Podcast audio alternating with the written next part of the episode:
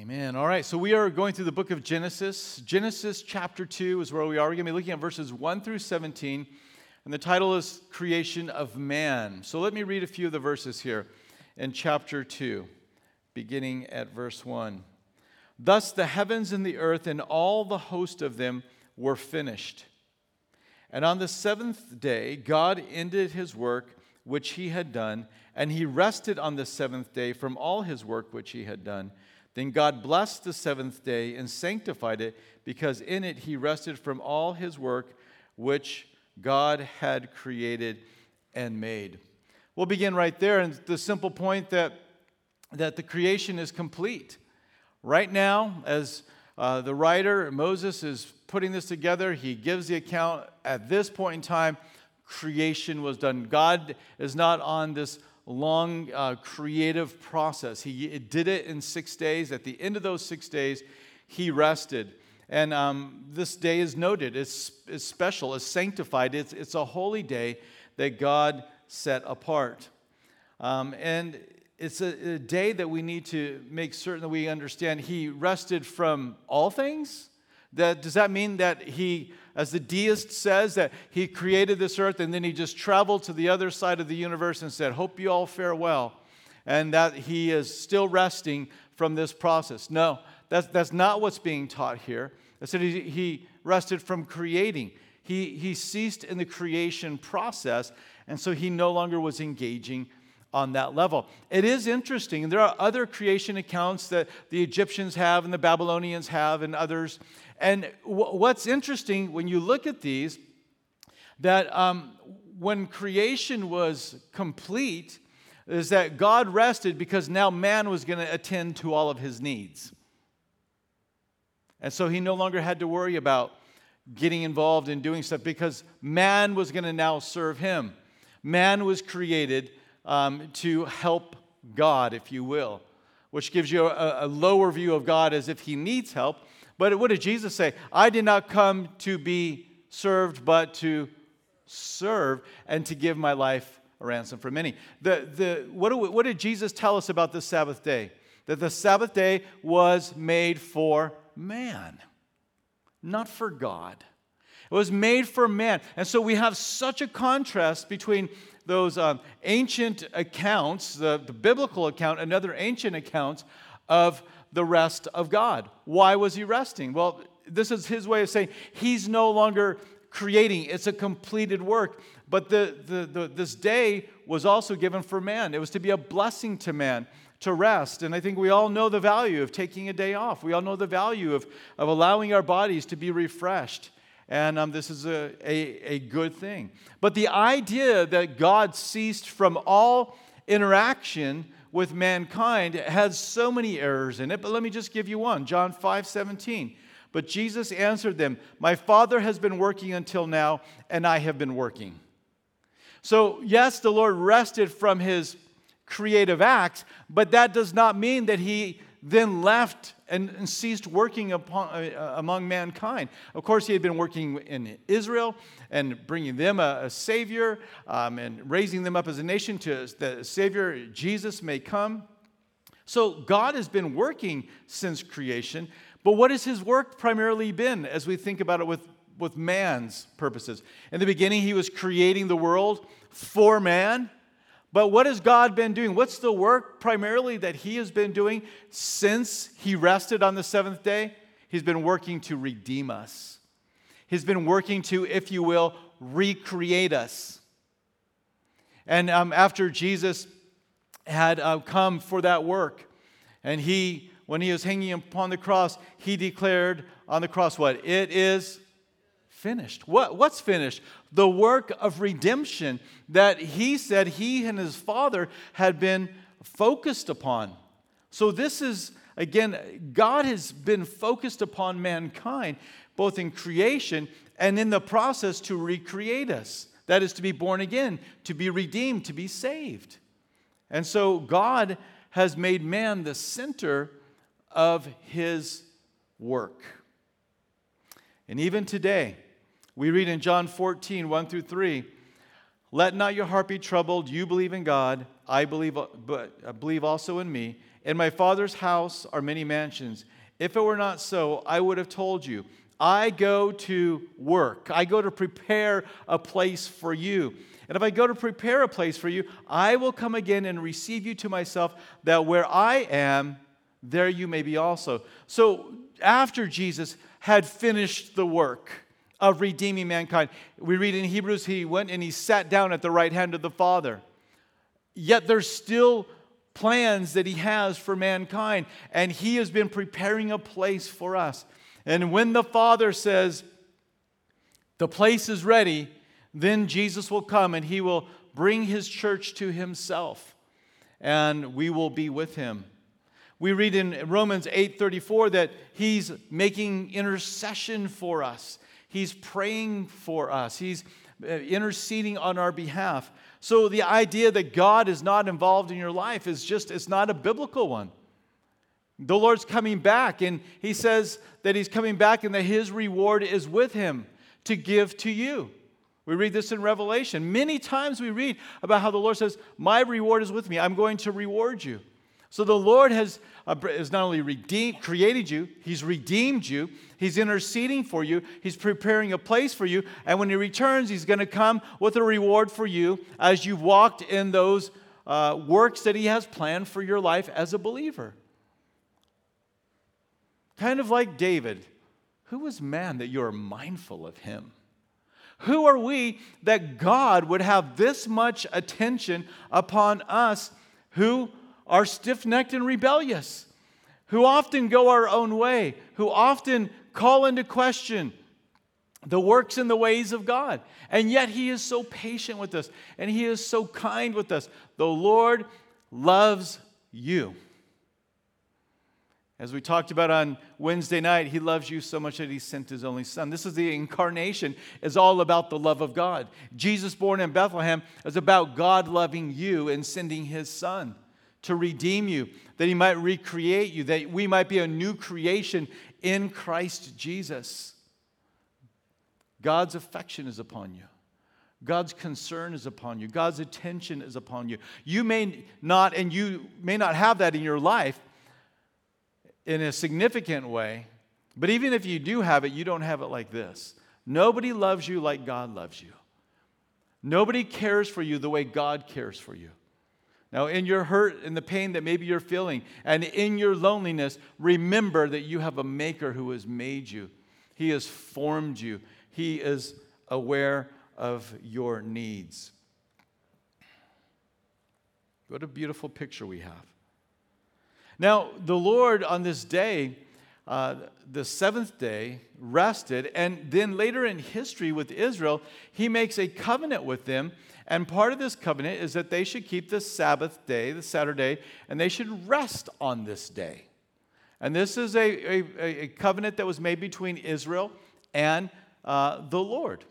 And this raises many questions. What day then should we be worshiping the Lord on? But here's the problem with that question.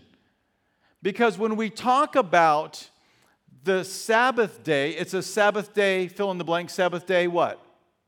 Rest obviously, we worship God every day. But if you go through the Old Testament, you do not find a prescription on the seventh day that that's when they should go to synagogue. Because synagogue didn't happen until after the exile.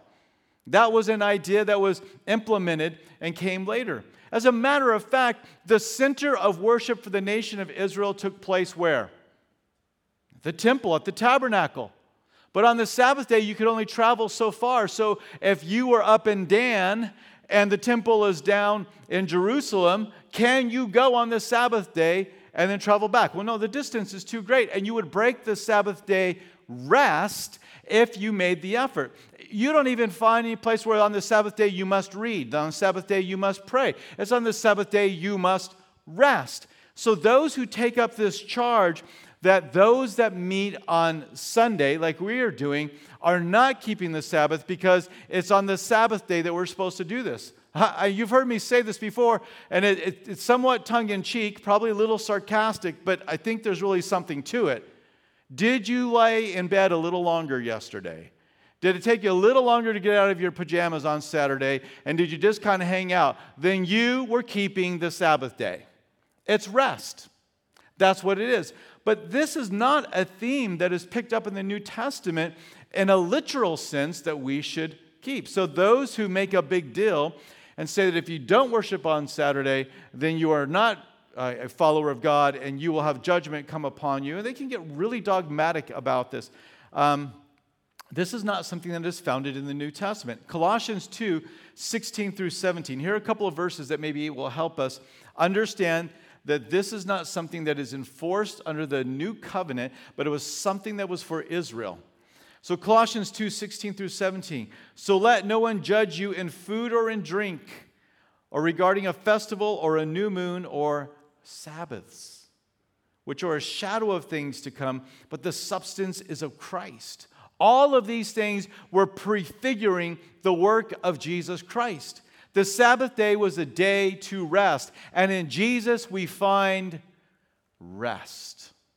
And so Jesus is the fulfillment. And Paul says to the Colossians, don't let people judge you on these things what you eat, and on the calendar, and what day of the week you go um, and rest. Romans chapter 14, 5 through 6. To me, this verse, these verses so clearly state how we should think on this. It says, one person esteems one day above another, another esteems every day alike. Let each be fully convinced in his own mind.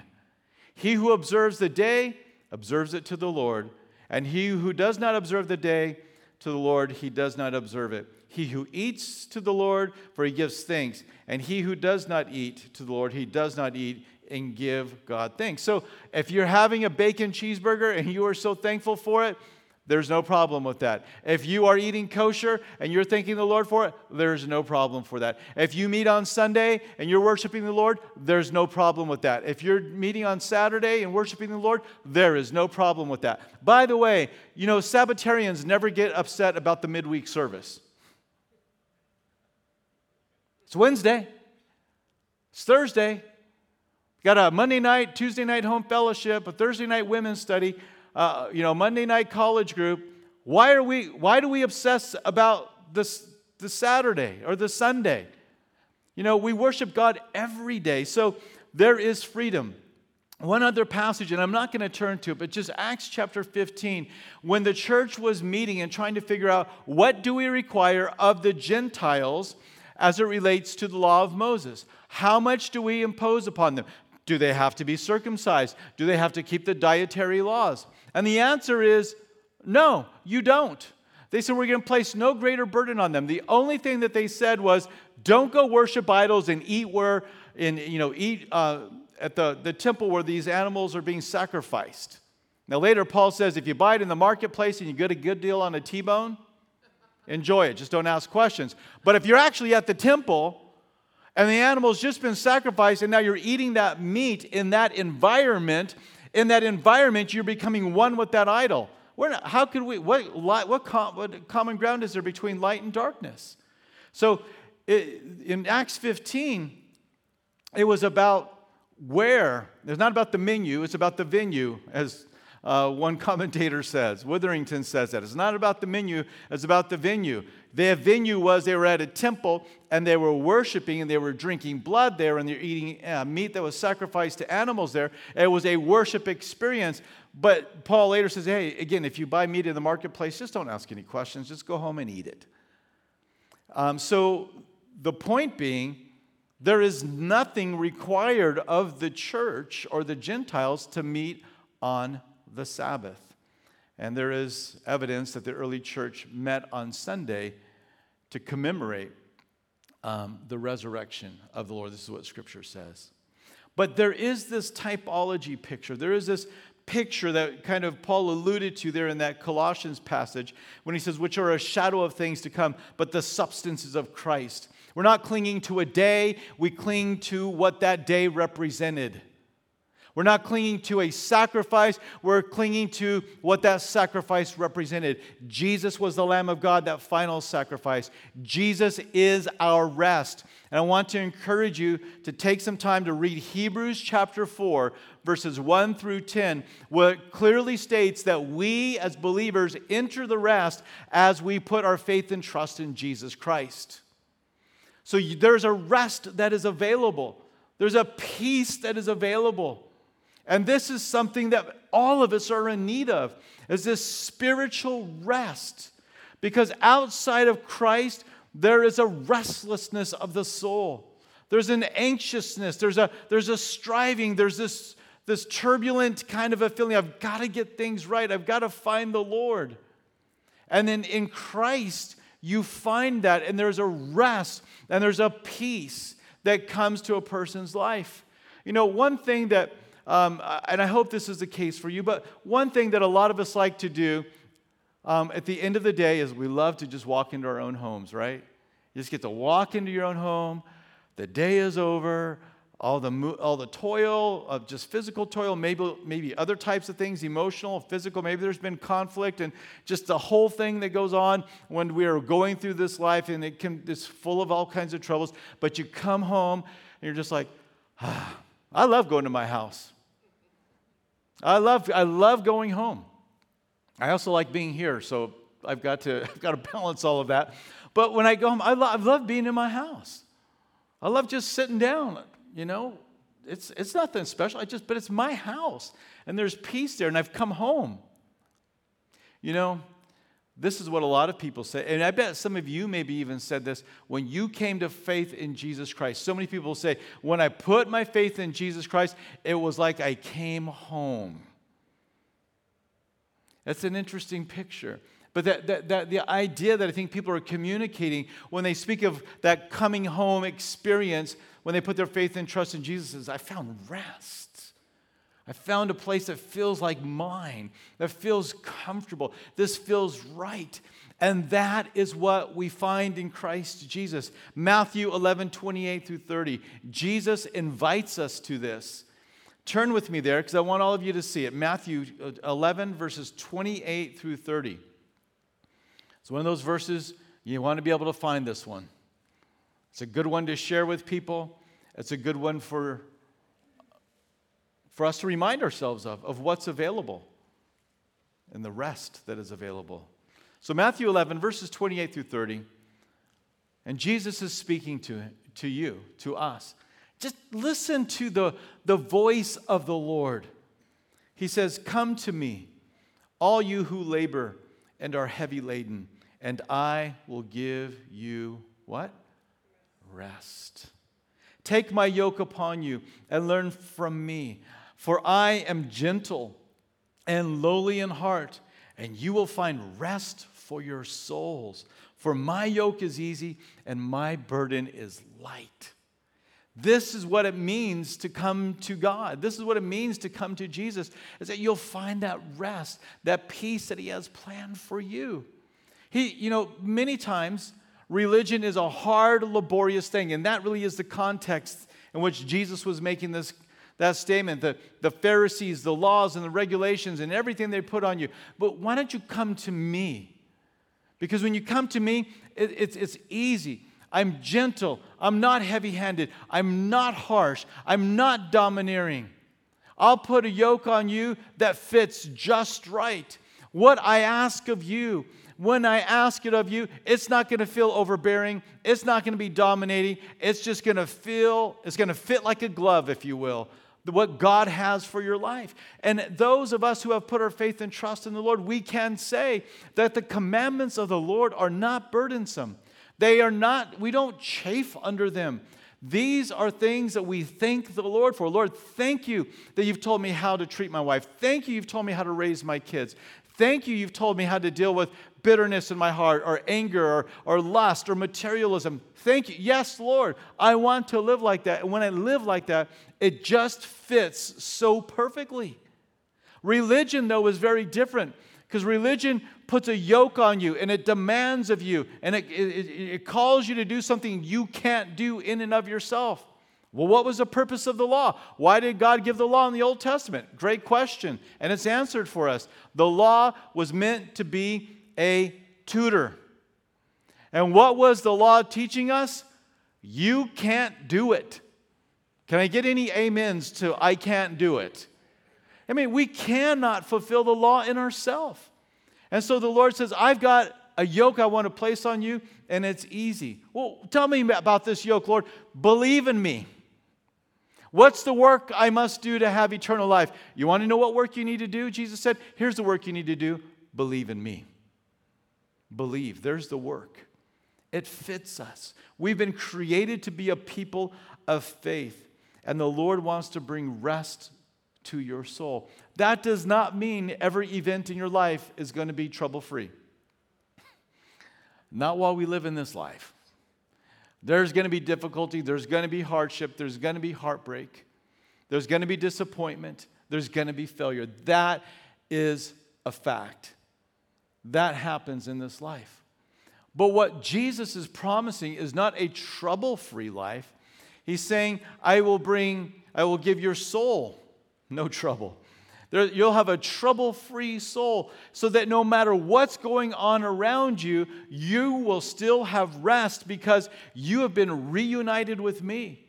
You, you've cut, you entered into a relationship with me, and that's where the rest is. Again, going back to the creation count six days, on the sixth day, created man, and then there's a rest.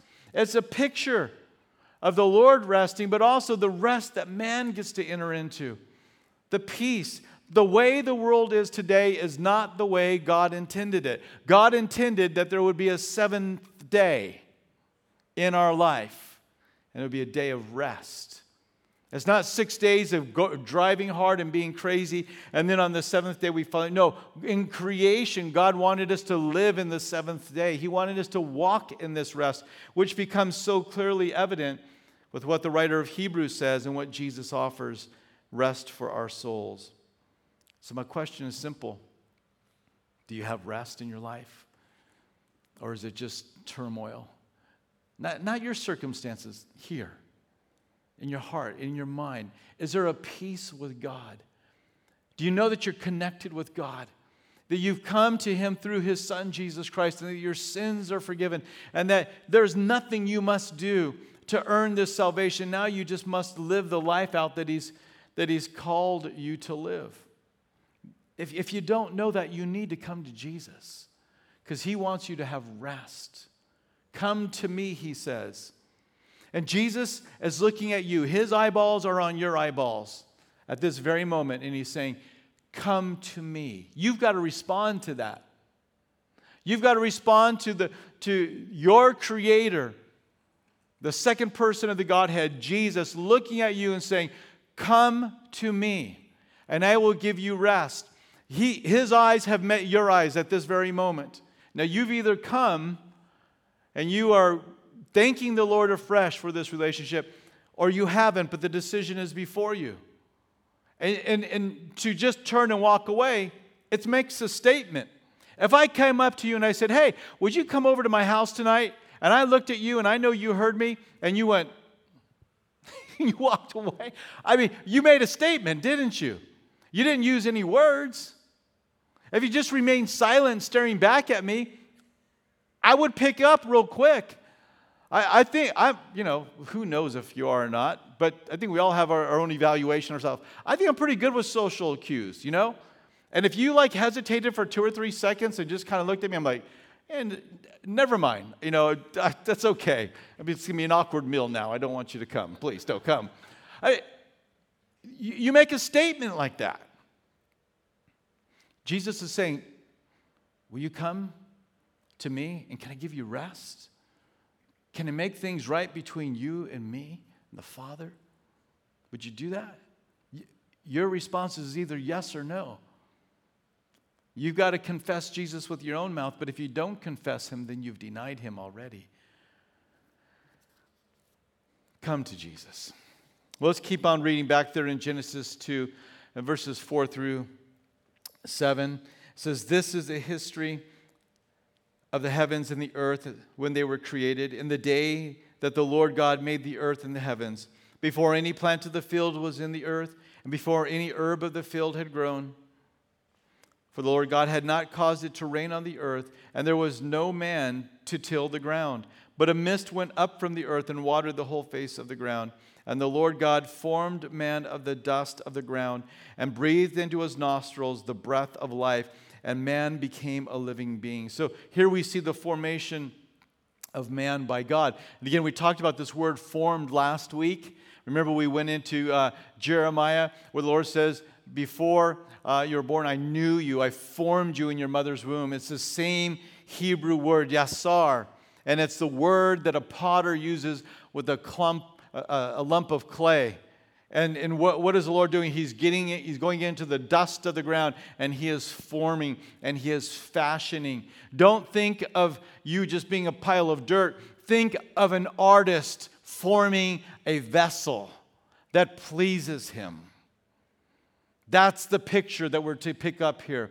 It's a potter who is laboring over that piece of, of uh, clay to make it into a work of art. You are God's art piece, and He formed you.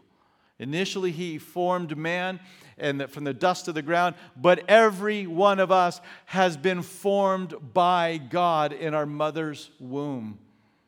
It's His creative process. It's not simply a biological process, it is that. But where does the soul and the spirit and life come from? That's something that God does. He breathes that in to mankind. It's interesting, after Jesus had died and risen from the dead, and he met with his disciples and he met with them. Okay, so we can't know that Jesus came to recreate mankind. In the first creation, he breathed life into Adam. But in the second creation, in the born again experience, at the end of the Gospel of John, he looked upon his disciples and he breathed on them. He breathed on them. He recreated them. They became what we call born again. You were born the first time, and the Lord had created you in your mother's womb. But, but that's a physical, that's a physical creation, birth. But you need to be born again. And so the Lord came that he might breathe life back into mankind. Not physical life, because they already had air in their lungs, but they didn't have the spiritual life that was lost in the fall, which we'll get into in the next couple of weeks. We keep on reading verses 8 through 17. The Lord God planted a garden eastward in Eden, and there he put the man whom he had formed. And out of the ground the Lord God made every tree grow that is pleasant to the sight and good for food. The tree of life was also in the midst of the garden, and the tree of the knowledge of good and evil. No, river went out of Eden to water the garden, and from there it parted and became four riverheads. The name of the first was Pishon.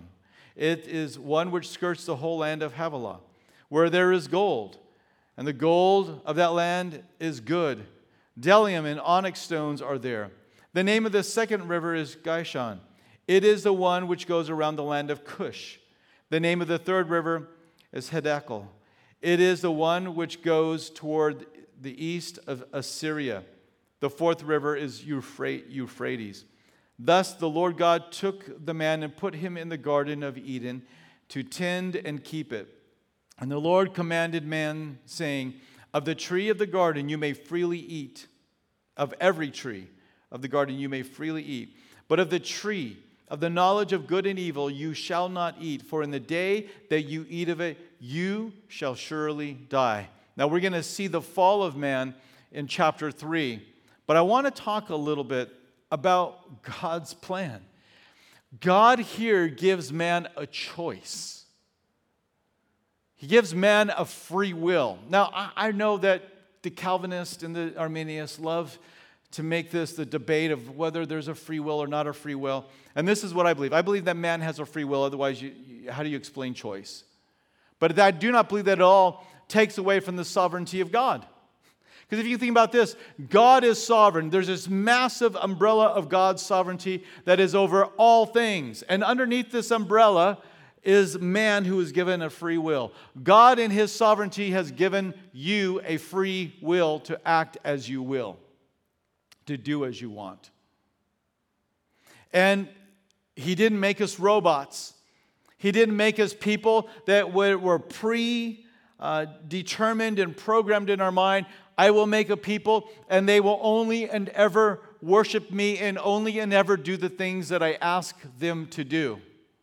That's what I want. You know, but God didn't do that. He gave man a free will. He gave you, He gave me the power to make a choice to obey Him or to disobey Him, to follow Him or to say, I don't want anything to do with you. Now, it's recommended and advisable that you follow and obey the Lord, but He has given man this capacity to choose because God wants us to obey Him. Obedience has within it the element of choice and free will. If I make you do what I want you to do, that's called coercion, not obedience.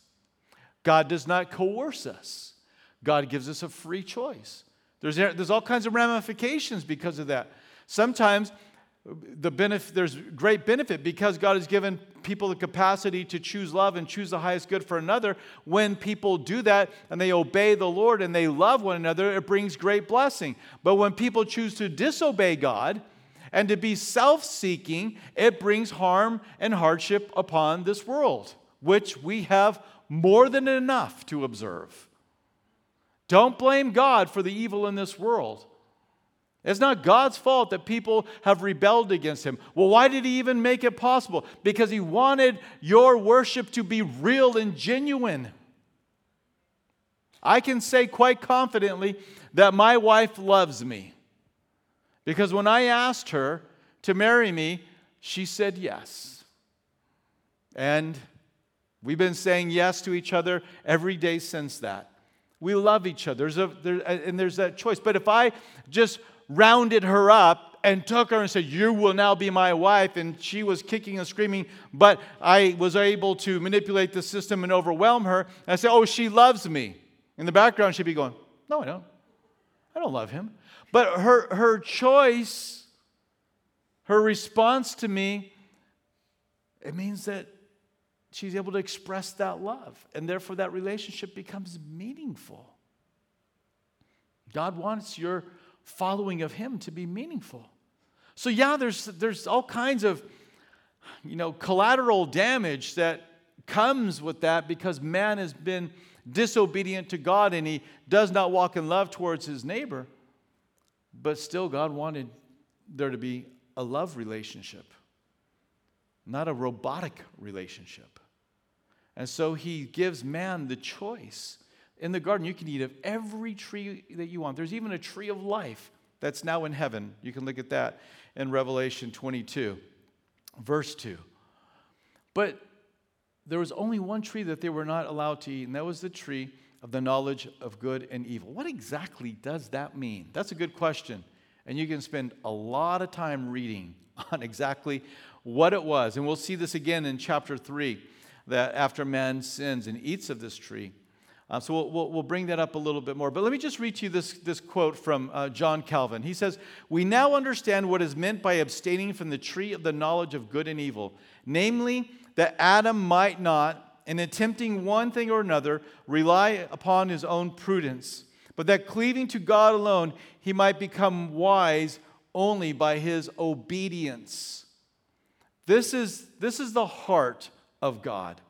Another author says this refers to the wisdoms, uh, uh, specifically the special wisdom that is God's soul's preserved, which man should not aspire to attain. And you can think of Ezekiel 28, where we see the king of Tyre seeking to become wise like God. Um, so, this is an attempt not just to gain discernment, not just to gain um, understanding, but to gain that which belongs to God. So, whatever exactly that was, because we read in Genesis 3 that man has become like us.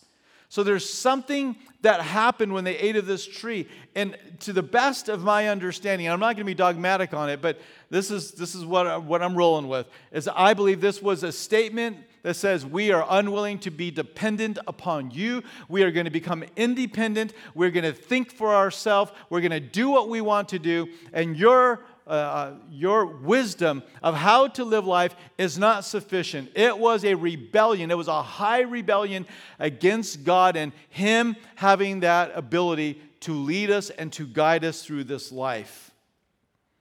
And it's that what man is still doing today. And all of us have to deal with this. The Lord tells us how to walk, the Lord tells us how to live. Even as Christians, we have the will of God laid out in front of us. And you, you feel, and I feel, our flesh that sometimes wants to rail against that and it wants to do its own thing. We know what Paul spoke of as I know what the right thing is to do, but I also find that there's within me this other desire to do what I want to do. And there's a war between the two. God help me, he says. You know, uh, victory's found in the Lord. Today, I am certain that there's at least one of us in here that is faced with a decision between every tree and that one tree. There's freedom to do all kinds of things, but there's this one thing that's in front of me, and I know what God's will is on it, but I'm not willing to bow to that. I'm not willing to yield to that. I'm not willing to submit myself to that. I want to do life my way. I want to have the prerogative to make all decisions and do whatever I want. I don't want to come under the submission of the Lord. And that is that same rebellious spirit that was found there in the garden. The main choice we have to deal with today is will you come to the Lord and will you have life?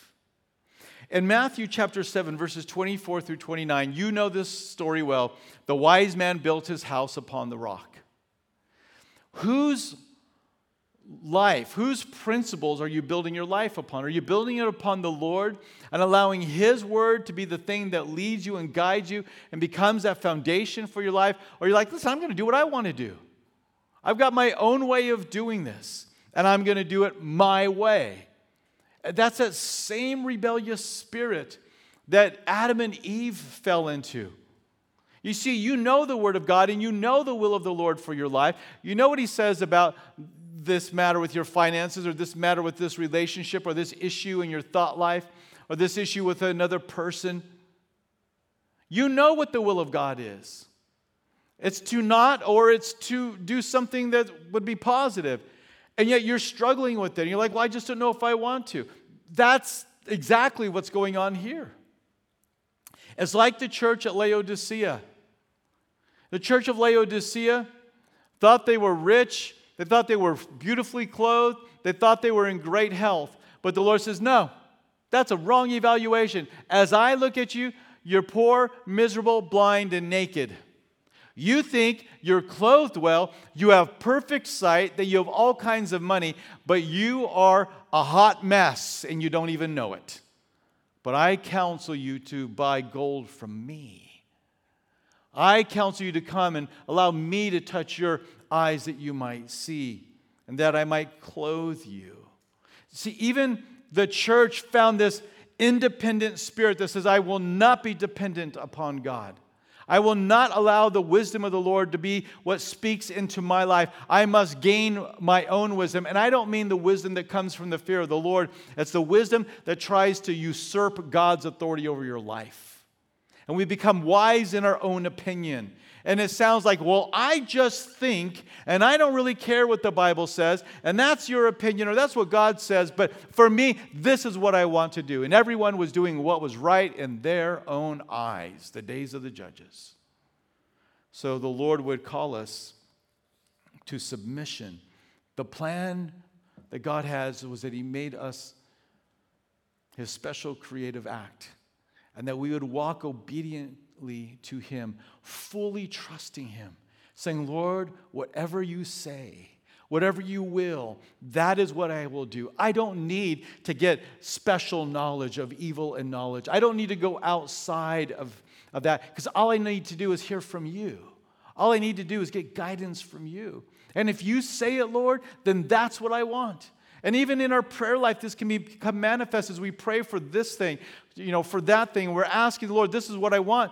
but I know many of you do this because I've heard you pray many times. But Lord, I want what you want. I mean, I'm asking for this, but at the end of the day, I only want what you want, Lord. That is the spirit that the Lord created us to walk in.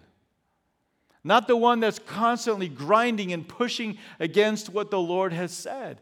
And the church is full of people, unfortunately, that are standing and they're not communicating this. They're, they're saying that, well, you know, the Bible says this, the revealed word and mind of God, it says this, but you know, that part's probably not accurate. You probably can just whatever do. Because now, today, we have so much more understanding. Ah, all the way back to Genesis, isn't it? Unwilling to submit to the Lord. Unwilling to just say, You know, Lord. And I pray that each and every one of you are one that wants to be dependent upon the Lord, under Him, wearing that yoke that He places upon us so gently and so perfectly that really it does, it fits like a glove, and you will not chafe under the ways of the Lord. But that requires faith. You have to trust. And the Lord is of a proven character. What more do you need to know of the character of God than that He sent His only Son to die on the cross for you to redeem you, to take the punishment for your sin? He loves you. He loves you even to the point that He is willing to die upon the cross that you might have life. That's all you need to know about Him. That's all you need to know. He is a trustworthy character. I just don't know. That, you know, if, if I was to come to you and say, man, I've got to find a babysitter for my children. Now, listen, they don't need it anymore. But and if in that day, I need a babysitter. He said, well, I'll be glad to watch my baby or babysit for your children. And I would say, wow, I don't know about that. I've just made an evaluation about you that's, that's hurtful, isn't it? I've just said, I, I just, I'm not sure if you're going to take good care of my kids. I've made an, a, a character evaluation about you because I'm unwilling to trust you and have faith in you. Now, listen, sometimes we shouldn't trust certain people, okay? But with the Lord, we should always trust Him. The Lord says, hey, why don't you entrust me with this precious thing of your life? I don't know, I don't know. What are we saying? Saying, there's something about you I'm just not sure about.